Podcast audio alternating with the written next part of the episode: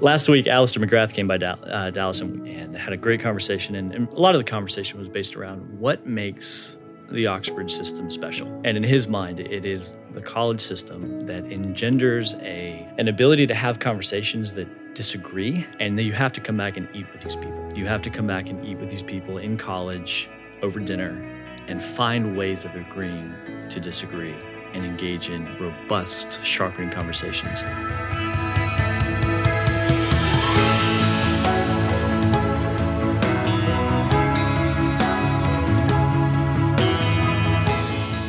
Hey, everybody, welcome to another episode of the Pastor Theologians Show. Today, our guest is Nick Ellis, who is the CEO of GDI Global.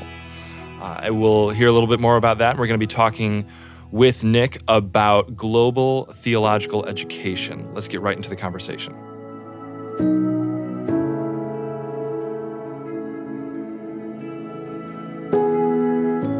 Nick, welcome to the podcast. Great to be here, Todd. Great to have you on the show, man. Uh, and uh, I'm I'm really excited to talk with you uh, about your not only your current work, which I know our listeners are going to be excited to hear about, but your you've got a fascinating arc to your life, and uh, you grew up as a missionary kid. Uh, you did doctoral studies at Oxford University. You've been all around the world.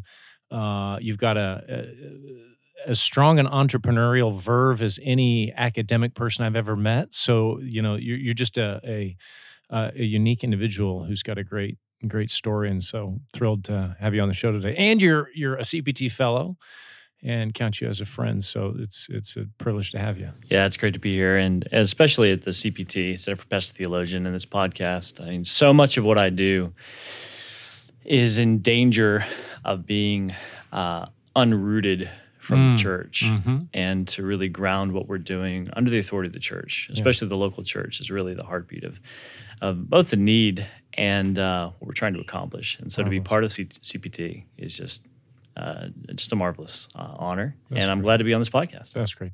I think we first met Nick. Um, I'd heard of you and known of you because you worked with Markus Bockmuehl, who uh, I connected with when I was a student at Cambridge. So I, I, think I heard of you that way. And we have some mutual friends, and our, our mutual friend Jay Thomas, of course, but was at the Bible Mesh booth at an ETS meeting a number of years ago when you were working with Bible Mesh at the time, and and uh, just enjoyed connecting with you there, and and it's been fun to keep the friendship going.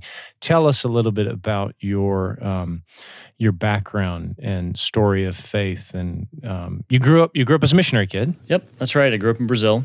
Um, my family is a is an interesting mixture of of uh, of both academic and also uh, rural seedbed Christianity. Huh. And so, unpack that for us. Well, on the one hand, my dad's side is very academic. My my grandfather was uh, uh, a microbiologist, professor of microbiology at the University of Nebraska, oh. which already you begin to feel a little bit of, okay, University of Nebraska, what are you going to do there at the university? Well, frankly, there's a lot of kind of engineering and rural design and oh, wow, yes. ag and all that kind of stuff. Um, and so you see this kind of combination of rural and and and intellectual. Interesting. And that really has driven a lot. My mom's side is a uh, Anabaptist Mennonite slash Hutterite community wow. from uh, uh, southern uh, southern Canada, so Alberta and Montana, and at the same time have uh, kind of inhabited a, a seedbed Christianity of faithfulness for, you know, since 1550, 1560. Um, and so very much Amazing. kind of have been have been given this gift of um, the Anabaptist hidden, uh, no will to power, mm. uh, none of that kind of stuff, but a tradition that has longevity and legs and and yeah, uh, kind of ongoing multi generational faithfulness. And so combine that with kind of high end academics, and you begin to say, well, how do you how do you bring in yeah, both, you know, kind of very humble roots, and also how do we go and talk in the public square yeah. about these kind of things? And so that has very much driven a lot of what I do. Uh, how do we? I, it's given me a passion for uh, the rural environment, for Mm. unreached Mhm. areas, both Yep. domestically and internationally.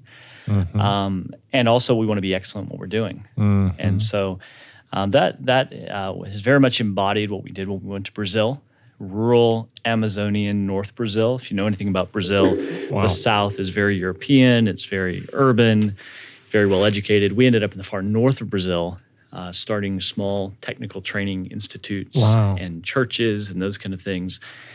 Were you born in Brazil? I was Nick? born in Lincoln, Nebraska. But- okay, you were born Lincoln, in Lincoln. Nebraska. Yep. My dad ended up down in Dallas, Texas, doing a, a PhD at, at Dallas Seminary, and from there we went to Brazil.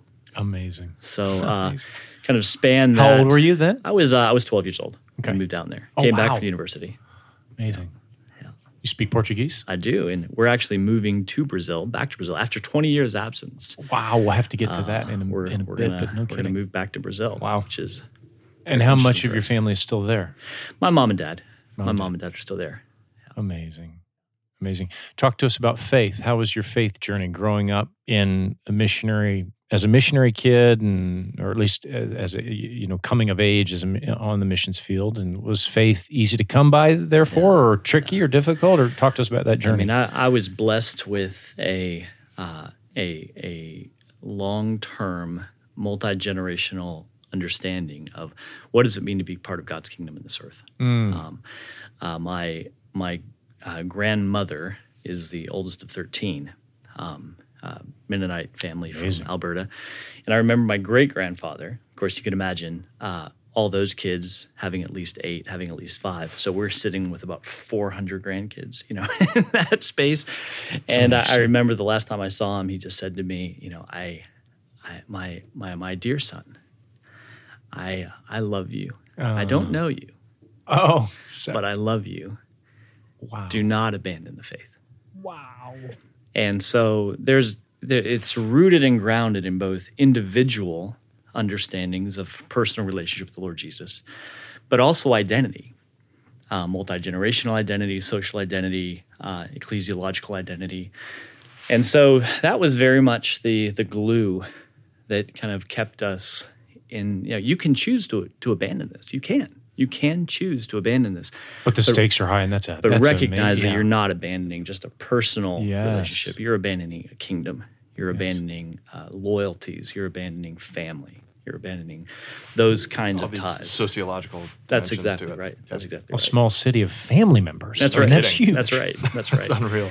And so, you, certainly, going to Brazil was part of that. I, uh, my the story goes that when my well, when you're when you're on a farm in Montana, like my mom was, you either farm or you go on the mission field. And so my my grandfather, when my mom was born, as the second child, he went running down the street to the pasture saying, "I've got a missionary. I've got Oh, a wow. missionary." And very much uh, from an early age, there was a sense in both my mom and my dad of we we believe we're called. We believe we're called for this mission, ministry, and uh, so that that has been a very solid part of who I am. Um, I would say I'm both uh, uh, academic in terms of kind of aptitudes and training, um, uh, very cerebral. I'm, Mm-hmm. my, my parents have, have always invested heavily in our in us uh, from an education perspective. International by blood, Yes. legacy. You get that very honestly, obviously. Absolutely. Um, and then we can talk about this later, but also, and I think part of my family history, very entrepreneurial. Yes. By Yeah, I'll be interested to hear where that came from, so to speak. well, I I, mean, I, Mennonite horse traders. Yep. No kidding. I mean, I, I really believe that that you know when you are brought up in a context that is, you know, why go work for somebody else? You know, uh, we have a farm. Go work. Figure Go out how to make hard. this work Go and- work hard. Yes. And I think that that is very much a part of the the family culture to say if you're going to go do ministry, go build. Yeah. Don't, don't don't go just take a paycheck from somebody. Go build something. And so I think that again, I mean, we'll talk a lot about family on this podcast, but the the uh, recognizing the legacy of local community, multi generational local community, and how that influences and impacts kind of where you're going, kind of from where, where you've Yes. come, is very very much kind of on the sleeve with me in terms of what we do. For, with our and you, of course, you recognize Nick what a what a unique thing this is. Your family background in this this small city or village of of people who are walking with Jesus that go back, as you put it, multi generational, right? I mean, a guy like me who came to faith from a totally non Christian background, and there's hardly an evangelical Christian or, or a committed Jesus loving Christian in any direction in my background. Yeah. It's yeah. just it, my wife is like your family. It's it's it's an amazing thing. I mean, I know it's I know it's not all roses, but it's just a remarkable thing. Well, it, it it's both the joys are, ma- are magnified and the pain is magnified yeah. when you have when tell you have tell us a little bit about that. Okay. Well, yeah. when when you have family members that do abandon, um, it's it's not that you are. We had a very long conversation at our last family reunion about this actually mm. in Canada, because the tendency is to say you're you know because what you want to do is you want to preserve some of the structures. Mm. You know mm. when when a uh, kind of a, an old school Anabaptist looks around at generic evangelical kind of milk toast life and says, do we want to be so unidentifiable? Yeah. And so the the tendency is to say, yeah, well, you can't wear plastic buttons on your shirt. I mean, you know, the, the there are tendencies to create structures. What is our differentiator? preserve to differentiate. Yeah. And then to attach not just an identity marker, but also attach that to soteriology. Yes. And uh, you know, identity and those kind of things. Yeah. And so we had a very long family wide conversation around that because I'm I'm I'm no longer uh, Mennonite, for example. Mm-hmm. I'm part of a Bible church not part of the church, mm-hmm. you know, the, the, the yep. Mennonite church. And so to be able to have that conversation and say, is it okay to abandon some of these structures and yet recognize the beauty of identity markers yeah. that say, Here, here's who we are and we're, and we're different.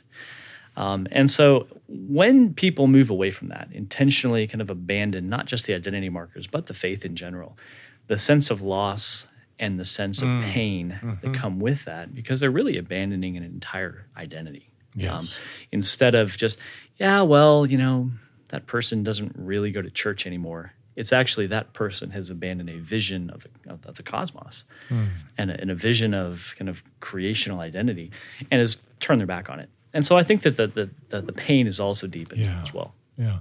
And um, did you did you have a time of wrestling with your own faith in that uh, uh, can I put it this way? Kind of fairly intense faith background, growing up on the mission field, and you know this multi generational heritage of faith, and that sounds, uh, on the one hand, like a great asset, but it sounds like a lot of pressure too. Was there pressure, and did you recoil from it at times, or was faith very easy for you? How'd that, how'd that work? You know, I mean, I think we all go through our early college days trying to figure out which side is up. Yes, right. Um, and indeed, with a very, very strong identification, say theological identification, dispensational, premillennial. I mean, these are all mm, very hard lines. Right. That there's is there really Christianity outside of these lines? We're not sure. and so, very much questioning those kind of identity structures. And and as I begin to move into formal academics, as I begin to really dig in, not just in terms of this is the the rites and rituals that we've been taught, but this is this is my own area of study. Mm-hmm. Um, can I disassociate some of the sectarian denominational lines from the faith? Yeah, from identity. Not easy Christ, to do, and not e- easy to do. But I was blessed with parents who very strongly came in and said, you know, this is not loyalty to the Lord Jesus. Yeah, you know, pre-tribulational rapture is not loyalty to the Lord Jesus. Maybe your personal conviction, but That's absolutely but, true. You know, um, but but in terms of being uh, uh, part of the kingdom of God and yeah. serving the Lord Jesus and in whom you were baptized, yes. you're not walking away from that. Yeah. And so I think that that was that was a really significant moment for me mm. to be able to be pushed into an area of study. My dad, uh, on leaving Brazil at two th- in 2000, to go to college, to go to college, I was very much a the Lord bless you Lord keep you. Oh, lovely. We'll see you in four years. Lovely. You know, lovely. and so off off I was. Where did you go? 17. I started. I, I, thought I would. I thought that I would open up small uh, camp uh, camps for kids in Brazil. Wow. I had yeah. heavily engaged in the Christian camping movement. Yes. Um, and so you had a heart for ministry as a, as a young person. That's right. Right. So you're that's thinking right. I'm going to do ministry, and so and I love the wilderness and I love the rural context and all Marvelous. that kind of stuff. Yeah. So I thought I would open up Christian camps in Brazil. And then fell in love with Greek, fell in love with Hebrew, uh, fell, fell From in, camping ministry to right. Greek syntax. and it was a it was a big shift. And, so and where were you at college? I was at Philadelphia Biblical University Oh, yeah, uh, for okay. my first couple of Yeah, years, yeah. and then got a deep dive on all that stuff. that's right, there. and then really fell in love, and then transferred to Union University at Oh, uh, yeah. George Guthrie, uh, who's now at Jackson, Regent College. That's right, Tennessee, Jackson, sure. George Guthrie, uh, through a mutual friend, friend Who's a connected with lovely me, guy. and just said, uh, "You want to study uh, biblical studies and the intersection between Jewish and Christian studies and Christian origins." Oh, marvelous! He got you Uh, geeking out on the book of Hebrews that's right, and all this Hebrews sort of stuff. and then James, and Oh, then that marvelous. really set my trajectory, um, which would continue through to my studies at the University of Oxford. So t- tell us about. So you, you're at Union. You're geeking out on Greek and Hebrew. That's right. You, and what what are you what are you making of all this? You're saying I love all this. What does this mean for me vocationally? Am I still going to go do camping ministry in Brazil, or am I being called to be a pastor right. or an academic? What, what's going on inside of you? And then where all did you of these, all of these identity questions come to the forefront. Um, always thought I'd marry a Brazilian. Uh, All of my friends Oh. are saying, "You're not going to marry an American, are you?" I mean, all of that kind of stuff. Like, who am I? Yes, Totally. Where have I grown up? And where am you I have going these back layers, to? don't you? Sorry to interrupt, Nick. That's You have these layers of your life, right? That's right. That's right. So cowboy, complex and South Dakota, Nebraska, Montana meets Brazilian meets academic, and and really, I mean, if you look at my college pictures, there's this big looming question: Who is this dude? Seriously. who is he? Does he even know who he is? And I would say no. Hmm. Because we're we're trying to find. It's easy when my family in South Dakota, who knows exactly where everybody's been buried and exactly where your parents are and what you're going to do and what your kids are going to do, to just kind of say, well, of course this is what we're going to do. But we blew that up by moving to Brazil, and so we have all the theoretical structures of family and loyalty and identity, but none of the tangible kind of Wendell Berryan, Yes. you know, real structures that hold all that stuff together. Yeah. And so A Saturday afternoon, walk over to Aunt's house or whatever. And where do you get Yeah. your soda pop? yeah. You know, I mean, Yeah. that simple kind of structure. And so, very much this kind of nostalgia for that kind of local identity. Yeah. And that we're going to come back to this because this drives a lot of what we're going to do with education. Mm-hmm. Okay. But this question of theoretically valuing social identity and localism and yet being cosmopolitan, the citizens of the world, floating everywhere, being part of everything, and really not a, a member of nothing. Um, and so in college, very much saying that, wow, what am I going to do? And, and it, as typically it does, it crystallized around a girl. That's the quote of the podcast. right. We're have that as the bumper. It, it's it's amazing. It's it's uh, it's the Adam and Eve of you know what am I doing and how am I doing this and oh who's she? Um, yeah. Does have I- a way of grounding It us. does. And I, wa- I walked into University. The first uh, person I saw was this tall, blonde ballet dancer on the phone leaning against the wall of the Commons areas. And I said, Who is that? Hmm. And there's this kind of a very much a flash of this is going to change everything. Wow. Um, Is that right? And so uh, pursued Laura Lee, my, my eventual wife, for two years. Uh, very much every day wrestling with this. The decision I'm about to make is going to change everything. Yeah. And uh, at the end of that time, she said, "You know, I, I think I need to go to Tanzania for a couple of years." Um, and so she, uh, we had been dating a couple months, and she was very serious. But she said, "I feel called to the mission field. I need to figure out if it's you or the mission field or both. And you don't sound like you want to go back to the mission field. Um, and so I'm going to go figure this out." So she went to Tanzania. I then went to Tübingen for a bit for German theological studies. I used the opportunity to say, "All right, you're going to go do that. Let me let me figure this stuff out. Um, how do you be a churchman?" A very strong, especially college. George Guthrie was great about this. Mark Dubis, some of my influences at Union were saying, "You've got to ground yourself within the church." Uh, because you've got so many opportunities, so many conversations. If you don't become a churchman, you're going to get lost That's so Um, great.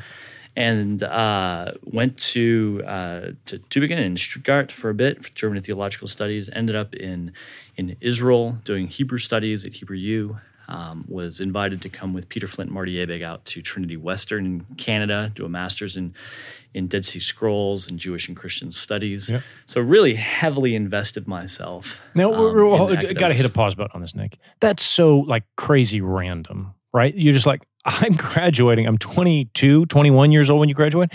I think I'm going to go to Tübingen and learn theological German, And then and then to Israel. over to Israel I mean, quick, right? I then- get like as a PhD student, but where on earth did you come up with that idea?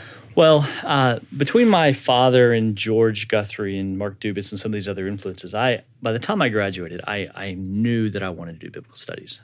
And traveling was not scary and intimidating to you. And travel and well, foreign countries Is like that, hey, is fun. that as an MK? You're just That's right, like as MK, whatever. as a- as a Germany, Israel, Canada. Who as a third culture kid. Yeah. Well, more importantly, where am I going to live? I don't have a home. wow. I don't have somewhere to just, just go back to and have mom do the laundry. Where's the next place? It's either I'm going to get married and go make a home, or we're going to go do something. And so it opened, just blew the doors Yes. off. And community, community, community. I could either learn German listening to Rosetta Stone in my basement, Or Alf Deutsch gesprochen with the or with the real folk. Tübingen. Wow, that's a no brainer. no, no brainer. And Tübingen's so- a lovely town. That's right. And so to be able to say, no, I want to ground this within reality, especially language culture stuff. Amazing. And so Tübingen came calling. We said, sure, let's go do this. Um, and uh, and as we began to work through these different questions of how do you do studies in community? How do you learn a language in community? So great. And especially as we begin to see the kind of online educational world come into play, 2001, 2002, Oh, yeah, okay. Suddenly there's these questions of how do I get educated came to the forefront. Because now, for the first time, I didn't actually have to move to Tübingen. I could have done an online course through edX or Coursera, but also very, very convinced through my language studies in Brazil and Portuguese and how I've acquired other languages, there's got to be a better way than just data transfer Yeah. because language, culture, theology, all these things are not just data transfer. That's right. They're culture, community, conversations, Yeah. kind of that durable, kind of that durable network of, of, of ideas that get embedded and relationships that get embedded through that through that process of learning. Hmm. Um, so I said, well, if I'm going to do that, let's go to the place of uh, let's let's let's go to Wittgenstein's home and think about language games and meaning and association. And so that took me to Germany. Um, Yep. And then as I- After Case Western or after Trinity Western. well, Trinity Western went. I went after. I went Germany, Israel for Hebrew studies. Did an ulpan there. Again, deep dive, intensive. Marvelous. And then from there went to uh, went to do uh, uh, Dead Sea Scrolls Mm-hmm. with Peter Flint. Um, and so that almost took me to Old Testament. Actually, Oh yeah. Okay. um, I'd always been New Testament Jewish studies, but getting to Israel really almost took me into full on Old Testament studies. And the the How long were you in Israel? I was there for for about six months. It's an amazing place, isn't it? Yeah, it's just incredible. Incredible. And uh, so again, context, community, uh, mentorship, uh, fellowship, relationships. That for me is education. Um, and Laura Lee came back from Tanzania. We uh, took couple years, uh, met Dave Moreland and, and Hunter Beaumont out in Denver, helped plant a church, fellowship Denver with Oh, them. Nick, how did I not know that about your story? Is that So, real? so everybody in the first fellowship is somehow connected to me, which That is is why I ended up. that's why I ended up at the first fellowship. So Dave Moreland, for listeners, is one of our CPT fellows, uh, church planter. He did his PhD under John Barclay at Durham. We need to get Dave on the on the podcast, but I didn't. Currently I, pastors in Denver. Pastors Still in Denver. pastors that same church. That's right. Yeah. That's right. And uh, just one of the most uh, beautiful, uh, gentle, Yeah. uh, kind a men you'll ever of a meet. guy. And he very much sucked us into, you know, if you want to be a churchman, be part of a place where you can actually be part of a community. Ah. And so again, this whole refrain of, and we never thought we would leave Denver. I mean, uh, in this kind of quest for identity, Hmm. moving back to the Mountain West, reconnecting with a lot of the old family roots and connections and cultures, and I said, I'm, I'm done. I'm here. I might even start horse trading. exactly. make it, I'm make here. an honest living. And, this uh, is still before Oxford. That's right. This was this was this was uh, this was after my master's studies, and it was very much a time for Laura Lee and myself to say, okay, how what do we want to do together? Let's ground And it what in were you the doing church. for work at the time? I had been asked to start. Uh, so some old professor friends of mine uh, had tapped me to start a company called Bible Mesh, which was really online education. You know, how do we use technology and these kind of things to really uh, extend the reach of education uh, internationally? And we needed to learn a lot because a lot of these structures didn't exist. You know, Coursera and edX and Don't give us too much. We're going to have to come back to all Absolutely. this education stuff in These a bit. These things didn't exist, and so I was trying to think through what are, if I'm in Brazil, in North Brazil, starting a small community of education, and I'm a pastor.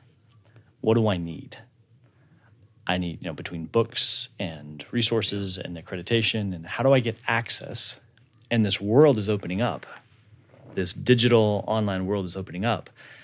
What are the structures that we need to design? And the first piece of that was let's figure out how data works. Mm. And I knew in my mind there's five or six pieces, and the community was this big, huge question mark looming over it all that we had to come back and think through. And we would we'll get to that later in, in the next section. Um, but we had to figure out data, and uh, everything from servers and international e-commerce and banking and all those kind of things. Um, and so while I was planning that church, uh, helping Dave, uh, I certainly didn't plant the church, just participating in that church with with Dave. Um, uh, we worked for several years on just this question of okay, how do you figure this stuff out? Um, and so I was planning that church uh, with Dave in that church plant, living, breathing that community. Very much, Laura Lee and myself looking at each other, and she got pregnant and saying, "Well, we could spend, we could spend the rest of our lives here, babe. This could be incredible." And then through uh, a mutual connection uh, from Regent College and Trinity Western, uh, again, a guy named Markus Bockmuehl and I entered into contact. He had just moved to Oxford, wow, and uh, we said, "Wow, dude, should we finish? Should we finish this uh, this, the, this this academic studies?" And um, and there were several projects I wanted to work on, and I remember Dave coming to me and saying, "I really want you to pray about this. Um, maybe you should go, and maybe you should stay. Maybe you should stay." Um, and uh, because it, it's hard to come back, and those are very prophetic words. Uh, and in, in in many ways, leaving a community like Denver and Fellowship Denver, which we thought was going to be our forever community, You may not come back. and we didn't. Yeah. We didn't. We ended up Oxford, Cambridge, Duke, and, and now Dallas to run this company. And so this deep sense of both longing for community, building and investing community, but then also very much the world of it rips you out. It tears you up, it spits you out, it takes you to different things. Yeah. And how do you constantly fight for that? Fight for that local, real, not just digital, global shell. Give us a, the kind of the quick uh, summary of your time as a PhD student and what you studied and how the experience was, and and Yeah, I share mean, that with us. Oxford and Cambridge are special places. Yeah. I would say Oxford is a little more special. Todd, Todd over here would beg to disagree with differ. you. Uh, actually, last week. Well, it's week, been a great conversation. no, no. last week, Alister McGrath came by Dal- uh, Dallas, and we, we hosted him and and uh, and had a great conversation. And, and a lot of the conversation was based around what makes the Oxford system special. Yeah. And in his mind, it is the the collegial, the college system that that engenders a an ability to have conversations that disagree, and then you have to come back and eat with these people. Yeah. You have to come back and eat with these people in college over dinner and find ways of agreeing to disagree and engage in robust, sharpening conversations. And for me, that was very much what Oxford was all about. Coming in and discovering that the University of Oxford is kind of a myth. It doesn't really, there's no buildings. You know, of Where is it? Where is it? It doesn't. Where is right. this thing? Uh, uh, we had just moved to Oxford, and and uh, we were in a little 400 square foot flat, and Laura had six weeks postpartum, and Oh, uh, had my. a was was kind of graciously frustrated at me, and I'm sitting there trying to unpack, and in her way, and she says, "Nick, go to campus, go do something. just go do something," and so I, I wandered down to the university, and after an hour and a half, said, "Where is this place?" Yeah. And actually, I see a lot of impressive buildings. I think there might be a library, but where is That's right. this Where joint? this thing? And it's a it's really made up of these constituent, you know, 50, 55 colleges and private Christian halls, which is where, yes, they're all taking the same examination. So there's a standard under which they're operating. But um, Christ Church or, you know, St. John's with a billion dollars endowment Mm-hmm. since you know 1280 AD compared with with its politicians and its lawyers and this kind of things compared to the community of Wycliffe Hall, which is where I was a, a part of a small Anglican evangelical training center. Uh, those communities are different, and they have designed and I mean, Alister McGrath would say organically developed this appreciation of the people that you do your cricket and your lunch and your rugby and your mm. tutorials with is just as important. And don't forget conversations over tea. And over tea and, and, and port. And port. Uh, are just as important as the professor that's lecturing at you from the podium. And that was a, a life changing event, really. Um, over the five years we spent uh, in, in Oxford, it was a it was very much reoriented my mind to as we're thinking about global communities of education and global communities that are seeking to steward and to cultivate the Christian intellectual tradition, as we begin to see the, the, the economic pressures that, that uh, have caused really havoc within our educational structures, is this a model that can that we can use? Can we go backwards to go mm. forwards, um, and really triple down on community, mm. um, communities of education? And so, Oxford for me was was an incredible time of uh, of study, of investment in in reading, um, in kind of sowing seeds of uh, investigation that would really sustain me uh, for I, I, hope my entire life um, in terms of uh, areas of pursuit and areas of investigation, and and deep deep friendships. Um, the people that work for me now with within my company, all of them were part of that community uh, where we mm. said we agree on a vision for the formation of souls. Hmm. Um, how do we begin to dig into this and invest in this together? That's marvelous. Hey, everybody, thanks for listening to today's episode. Be sure to tune in next week for the second part of our conversation with Nick Ellis. Thank you for listening to this episode of the CPT Podcast, a theology podcast for the church. If you enjoyed this episode, please consider throwing us a like, sharing the podcast online, subscribing, leaving a review. Uh, anything like that would go a long way towards helping other people hear about the podcast.